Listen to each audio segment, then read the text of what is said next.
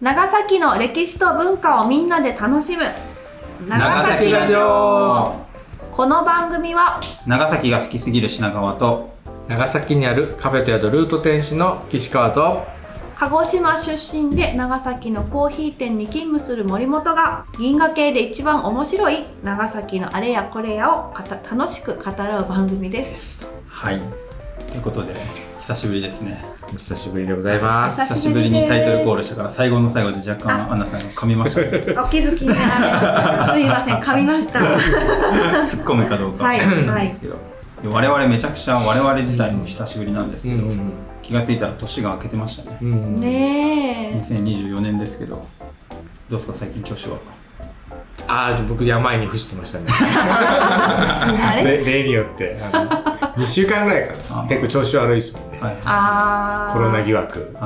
い、去年もそうでしたねそうです去ね年1年前も前はね、うんあのはい私病でしたね、うん毎年この時期になるとみんな病に倒れる一人一人そうずつそうそうそうそうそうそうなんですよねまあね、まあまあ寒いしちょっと免疫力も下がったりね、はいはいはいしますんで、うんうんね視聴者さんも皆さんお元気おに元気でされてますでしょさうれかてますでしょうかアンナさんの2024はどうですかあそうですねなんかね実は正月明けてもね私すごくこうあんまりわあ明けたっていう感じは実はしてなくはいて。大体まあ2月ぐらいから徐々にエンジンが、あのかかっていくようなだいぶ長いですねはいなんで今 ね一か1ヶ月かけてあ2024年だなっていう、あなるほどはいはいなんかね新年一発目はなんかダウナーな トーンで話が始まっていくですけど皆さんご安心ください、ははいもうあの収録している時点で2024年2月なんですけどねこの時期といえばですよ、うん長崎市でね一大イベント開催されますけどもう、は毎年おなじみの、はいみんな大好きみんな大好きはなんですかラランンタタンンフフェェスステティィババルルそう長崎ランタンフェスティ バル通称ランフェスっていうんですかねランフェスっていうあ言わないのか僕だあけでもこれがねあラのンフェス最近かもしれ最ない近なんであすそうかなんだでもあちょっと視聴者さんになんて呼んでるのか教えてほしいですねそうですねランタン、そうですねいやでもなんかし、うん新鮮いいいいとそう思いそうます、でもそう長崎ランタンフェスティバルというお祭りがうんうんそろそろ開催なので今日はですねあの本日のテーマ長崎ランタンフェスティバル特別編ということでランフェスについてとか、はい長崎と中国の関係についてあうのんつらつら雑談していこうとうんうんうんわちゃわちゃね話していこうと思っております、はいいやー楽しみですね楽しみですねはいやねこれね調べてびっくりしたんですけどめちゃくちゃ面白かったおーランフェスヒストリーヒストリあー僕泣き泣きました勉強しながら かん胸に胸が出るこの話はちょっと後でねするんですけど、は一応あの視聴者の方にあの長崎ランタンフェスティバルランフェスの基本情報をちょっとお伝えしようと思うんですけど、うん実は僕長崎に来る前ランフェスのこと知らなかったんですよ、うん首都圏在住の時に、うんだからもしかしたら知らない方もいるかなと思うんで、ランフェスの基本情報を話すんですけど、うんランフェスはですね長崎の冬を1ドル一大風物詩ということでお祭りでございます、うんで長崎市中心部で毎年中国の旧正月の時期に合わせて約2週間か2週間開催されるお祭りです、はいで期間中は中国の旧正月の風習に習ってこう街中に数多くの、ね、ランタンでうん、うん街中彩られて数何個か知ってます何個あランタンのそうそう街中お知ってますかわかんない3000個いやもっとですえもう一声5000個もう一声えー1万個もう一声えあそんなに、はいあじゃあその花花火が1万発とかってよく言うじゃないおーですかそんなレベルってこもとっと1万5000個ぐらいえー、そんなですか街中に彩られるんですけどすごい華やかになりますね街が夜華やかそうですねランタンで彩られてライトアップされて、うんですそうねそれで出店も出るし、うんうんいろんなイベントなんうかんじゃ、じゃ踊りとか、うんうんいろんな出し物もあったりして、ううんそんな感じで2週間なんかずっとお祭り騒ぎ、 うんうんうん、なんか例のごとくはい長崎の祭りはこう続くんすね何日間かね長いですねそういう長い長い長いねですね一日で終わりとかそうね確かに2週間ぐらい、うん確かに長崎の祭り長いですうね、んうんそうそう特にランフェスは長い部類に入るかな、うんはいはいそうそんなのがね長崎ランタンフェスティバルの基本情報なんですけど、まあ、詳しくねググっていただいたりしたらはいいいなと思うんですがちょっとねあの視聴者の皆さんにランフェスのイメージ掴んでもらうためにちょっとお二人のランフェスのイメージとか、うんうんランフェスのなんか思い出みたいなものをちょっとね聞いてみたいなと思ってへ慎吾さんはーそうですすね高校ぐらいの時からこう、うんあの隣町だったんで、うんあのあれですね、こうよ夜のお祭りが長崎でうんやってるぞと、うんでこのカラフルな感じ、はいはいはいその中国だからこの赤いイメージです、はいうで夜にやってるなんかいろいろ楽しそうっていう感じで、うんうんその頃からイメージがめっちゃ良かったです、うんはいはいはいはい多分もともとはそそんなめちゃねこう広くはなかったと思うから、うんあの広く知られてはなかったと思うから、うんあの多分近隣の町の人たちはよく知ってる感じうなのんうんうんかな、そんなイメージはいはいですかはいね。はだいかはらい夜に行くから結構あのあなんか子供は行きにくいえ行けないかなと思ったんですあーとなりましたよそうそうそうそうだからちょっと大人なイメージ ありましたね高校生とかは行かないんですかそうそうそうそうランタン行くみたいな青春の1ページを刻 そうむそうそうそう送ってない人はできないけどあーあのそうそうそうそういうのはねちょっとねあっそうかたあると思いますよみんな高校生たちでそうかいいねお出かけそういい出かいけいいいあー誘い文句だったじゃないですか、はいはいはいロはマンチックない2週間もあるしねそうそうそう ちょ予っとね定もあるしあねそうねそううまく土日がこう土日がうまくいくとはい2回か3はい回はいあるからこうチャンスはありチまャンすスねあるっすねいいねあーいいな、はいそれいいなそれいいですねなんかうん夢があフるェスイコールこう誘い文句的なイメはいはージがあるかもしれない ですねいいいですねあー老若男女あるじゃないです確かか、に確かに確かうんにラーメンフェス見に行こうよとかねいいですねそうそうそう誘い文句ねちょうどいいですよねなんかその別うんになんていうのかそれ歩くだけでもいいし、うんうんうん確かに歩いてるだけで楽しいですねうんね食べ歩きとか食べ歩きでき景るし色イベントもあるしそれこそ電車で来てうん街中だから、うんちょっと行きたいとこだけ巡るみたいな、特に何かしなきゃいけないみたいなのじゃないかあーも確かに確かしれに、ない、うん、花火とかとももしかしたら近いちょっかとうもしれないしーんうんうんですいいねです綺ね麗なものを見るね、そうですね、うんアンナさんは今移住して何年目でしたっけちょうど6年経って福岡からおあおそうです7年 ,7 年目に突入するんですけどあコロナ前の、あのーランフェスも見てるしそうです、うんまさにあのーランタンちょうどね2月に私越してきたんですよ、はいはいはいだからあのランタンがもう飾ってあってん街中に、はいはい熱烈歓迎ってねあー書いてあったんですよ書いてますねで私めっちゃ歓迎されてるってい うこれちょっとエピソードになっちゃうんですけど、はいはいはそれがね最初のイメージうでい第一印象本当でねなんかもともと行ったことあったかなそれこそ私は福岡とか鹿児島に住んでたんで、うんうんうんはやっぱりあのお出かけ情報としてねインフォメーションがね、あーうん CM だったり、えー雑誌だったりいろんなとこで、うんうんあの長崎ランタンフェスティバルっていうのははいずっと知ってました、はいはいはいは行っいてみたいねとうか、んちょっなとるほロどマンチックなうん異国情緒漂う、うんなんかそういう、イメージは伝わってたんですそうねそうそうすごいなるほどいいイメージいいイメージいいいですね、うんうんうんいいイメージだからコロナ中もでもあのやってたはいはいはい、はい、ですよねうんうんでなんか多分屋外だからまあいいかっていう感そうじランタンの装飾だけしてしてですよでねなん原因かしてあのなんてね催し物っていうのを、うんうんうんあの時はそうですよしてねなかっただけどあれよね多分伝わりにくいかもしれないけどぶあの舞台というかその会場もあるじゃないですか、そのこう街中にこう飾っ、んあーランタンそうかそうか飾ってあるのうんと合わせてその会場があって、うんはいはいそこでこうあの蛇踊りの演舞とかねそうそう公園とかステージがあったりするじゃないですか広いうん街全体がこうステージみたいな感じで、うんうんメイン公演もいくつかあってなんか、うんあのへ変面賞がねそうそうそうあったりとかあでその人が集まるところがそのコロナ中はちょっと中止やったそうそりうそうしたんですよねそれ小さくランタン小さい規模でやったんですよね、うんうんうんそうそうそうそうそうああでもそうだったそうだったいいねその辺そうその辺でもイメージ伝わりにくいですよね、うんその全体像ってね、うんなかなか分かりにくいかもしつれまないりですね街歩きをしながらうんランタンがある景色を楽しみつつ、時折ちょっとそういう中華的な要素そうのそうそう出し物が見れた見りれて食べ物が屋食べ台れが出てたたりりっていう、ねおー素晴らしいつまりですねつまり つまり何ですつかまりはそういうイベントそうそうで僕もねランタンフェスティバルフルで開催されたの多分今年が初になるのかなあれ去年はあ去れでした年かはなんらかね大きなステージないんじゃなかったでしたっけデカめなステーあジなかったっけ私今年が120%って感じなのかなうん出店だけ出てたんですかねそうそう出店が出てそれでもめちゃくちゃ賑わってましたうんそっかそっかけど、であ僕僕移住してきたのが2020年のうん2月の20日なんですよ、うんあ違う10日だ2月の10日でその日はその年は2月の9日にランフェスが終わってたんですよあへえだから終わった次の日に僕移住してきてあー翌年コロナでうんうん縮小だったんであら、うんそっかそっか意外とそのタイミングちょそうちょっとのね何年間のそこうそとうだそけうど、去年結構でか普通の通常規模ぐらいの見て今年はもうねねあうんの豪華ゲストも来るんでうん120%のランフェスを見るのでめっちゃ楽しみうんまあでもとにかくあの人が歩け歩けないって言ったら別ですけど、うん歩くのが大変なほどの人の多さでした正直うん初め普段の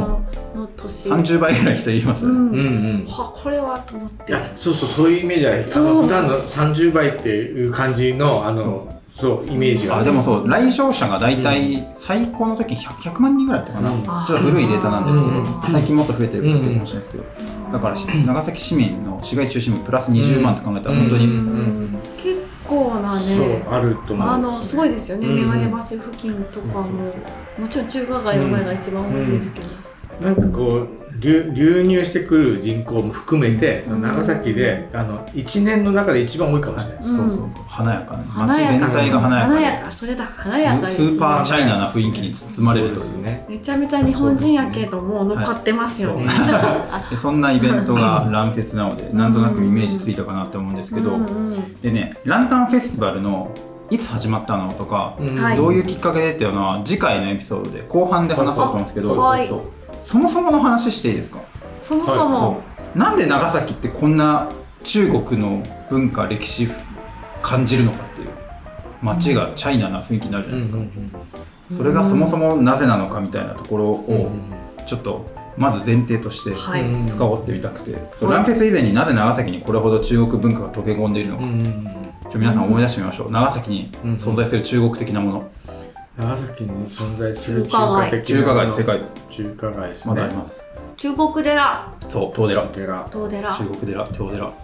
そうですね中国のお寺ね赤いお寺が街中いっぱいあります慎吾さん言う砂糖砂糖は、まあ、輸入してるから正解ですね中国船東船から来てるからあー砂糖菓子もあるし砂糖菓子中華菓子もあるし中華菓ちゃん子ぽん皿をお正解ちゃんあーとそうおか皿そうかだ豚まん角煮まんああそうだあーあとあれだ、うんあのーお盆の時の精霊流しの花火なんかあー花火ねの爆爆竹竹、そうねそう精霊流しとかうん爆竹文そう化ですね中国本もあるしうねんああいおう盆おお盆もおね盆ですねそうそうそううんうんえー、っとあとそうなでんすかねありますか僕はねこんぐらいがパッと出てきたんですけど他にもあるかな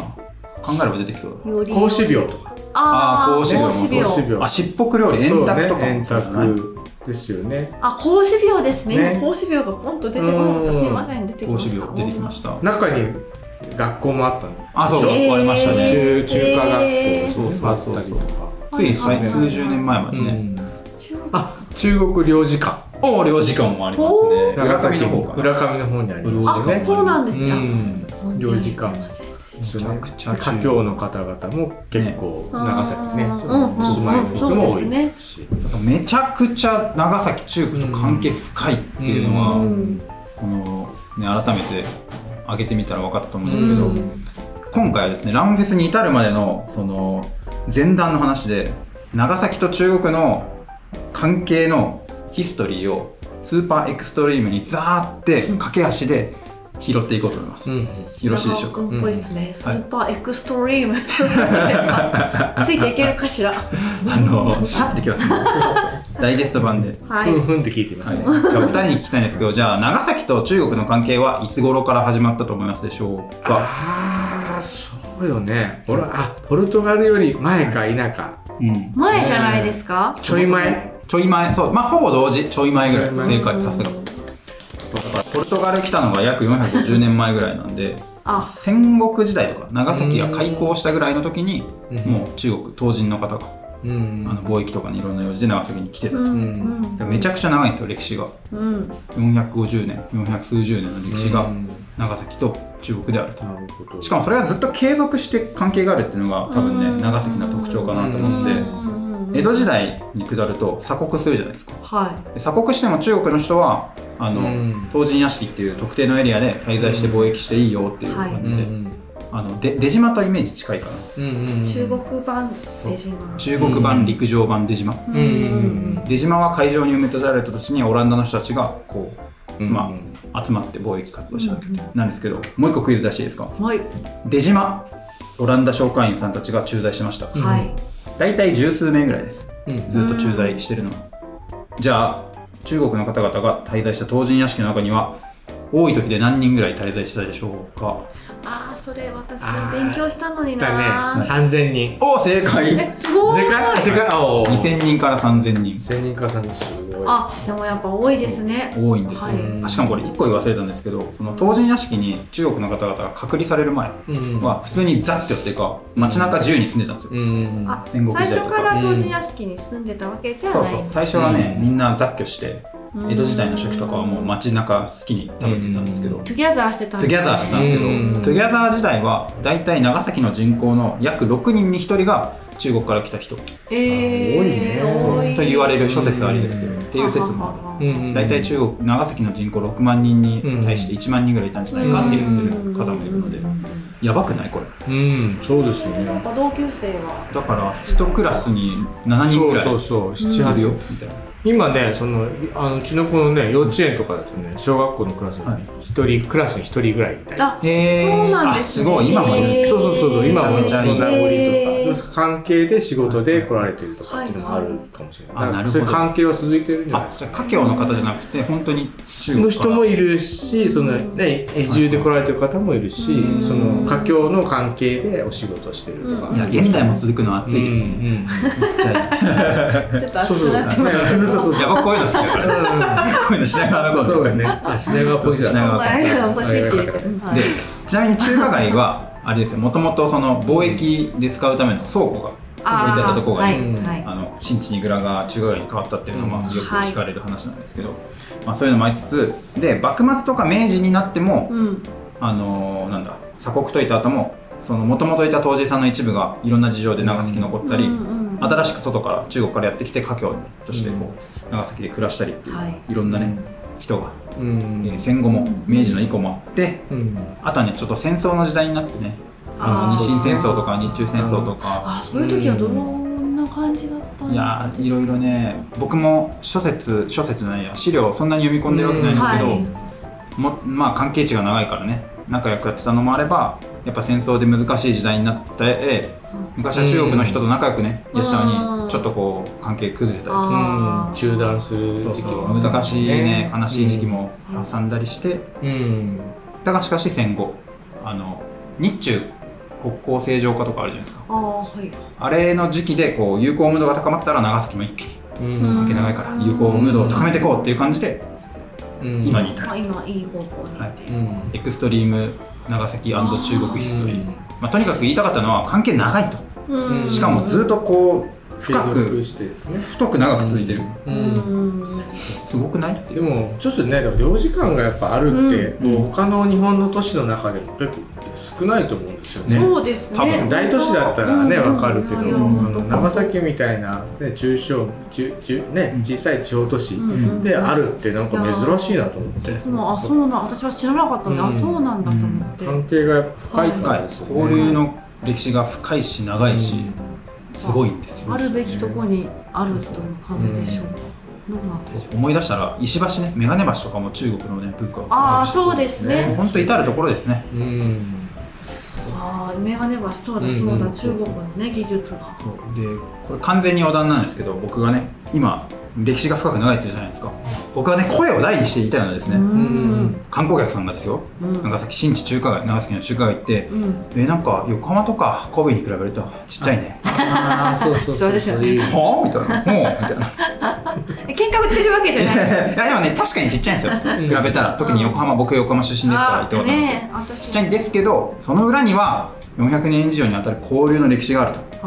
ーでね僕これ最近読んだ本で長崎の歴史とか文化を本にまとめてる、まあ、作家さんって言っていいのかながいるんですけどその方がね本に書いてあった表現でめちゃくちゃ素敵だなって思ったのは、うん。長崎はそもそも長崎という町全体が中華街のようなものなんであるって言ってたんですよ、うんおー眼鏡橋あるし東寺あるし、ん食べ物だってそうじゃないですかその視点ですね。言い得て妙だなって思って、うだから中華街がちっちゃいんじゃなくて長崎全体がある種の中華街みたいなもんだってもう言えるし、うんうんうんそうしかもランフェスってなんか町全体ランタンに彩られるから、うんそれが体現体現されてる、体現されてる確か表現されてるような気がにして、うんうんはいじゃあじゃあ中華街が小さいっていう方は若干潜りってことまあ確かにねサイズで言ったらそうなんですけどこのそうこの交流の深い歴史まで僕はね味わってほしい味わってほしいですねそうすごいんですなよんかこう。中華街の前でなんうかん品川ポイントみたいな立てときますここからだけど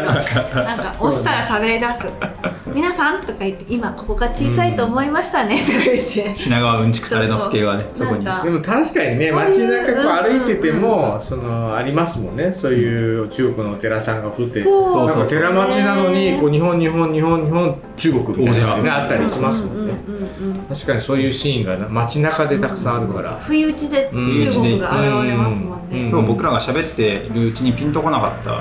中でも出てこなかった中でも多分隠れ中国風な文化うんうんうん歴史がそうですよね至る所にあるうんうん気づかないレベルでだすよねそう確そかうにねわからん文化って言うじゃないですか、うんねうんその「か」の部分がねあのいっぱい隠れてるから、ね、そうそうそいううふうに呼ばれてるんですよね和風のは中華のかオランダ広がヨーロッパだうんろわからん文化 in 長崎うんいいですねまずねこれを伝えた上で次回本題のねランフェスに入っていくとあはい味わい深いんじゃないかなということ OK でですよよろしいでしょうか OK でございますはーいで次回次回がねめちゃくちゃ面白いの、何話すかっていうとランタンフェスティバル創世記話します 偉いです聞くいねかにしてランフェスが生まれたのか何が 泣くあ僕は泣きましあた泣あの皆さんハンカチのごキ用ャ意しッてチコピー、はい品川あの品川が泣いた 全品川がないからそうもうね奇跡のエピソードとあるもうひおもう長崎の人たちの情熱と友情と、うんもう熱意の、ね、物語がありますので、後半戦後半編交互期待ということで次回に続きます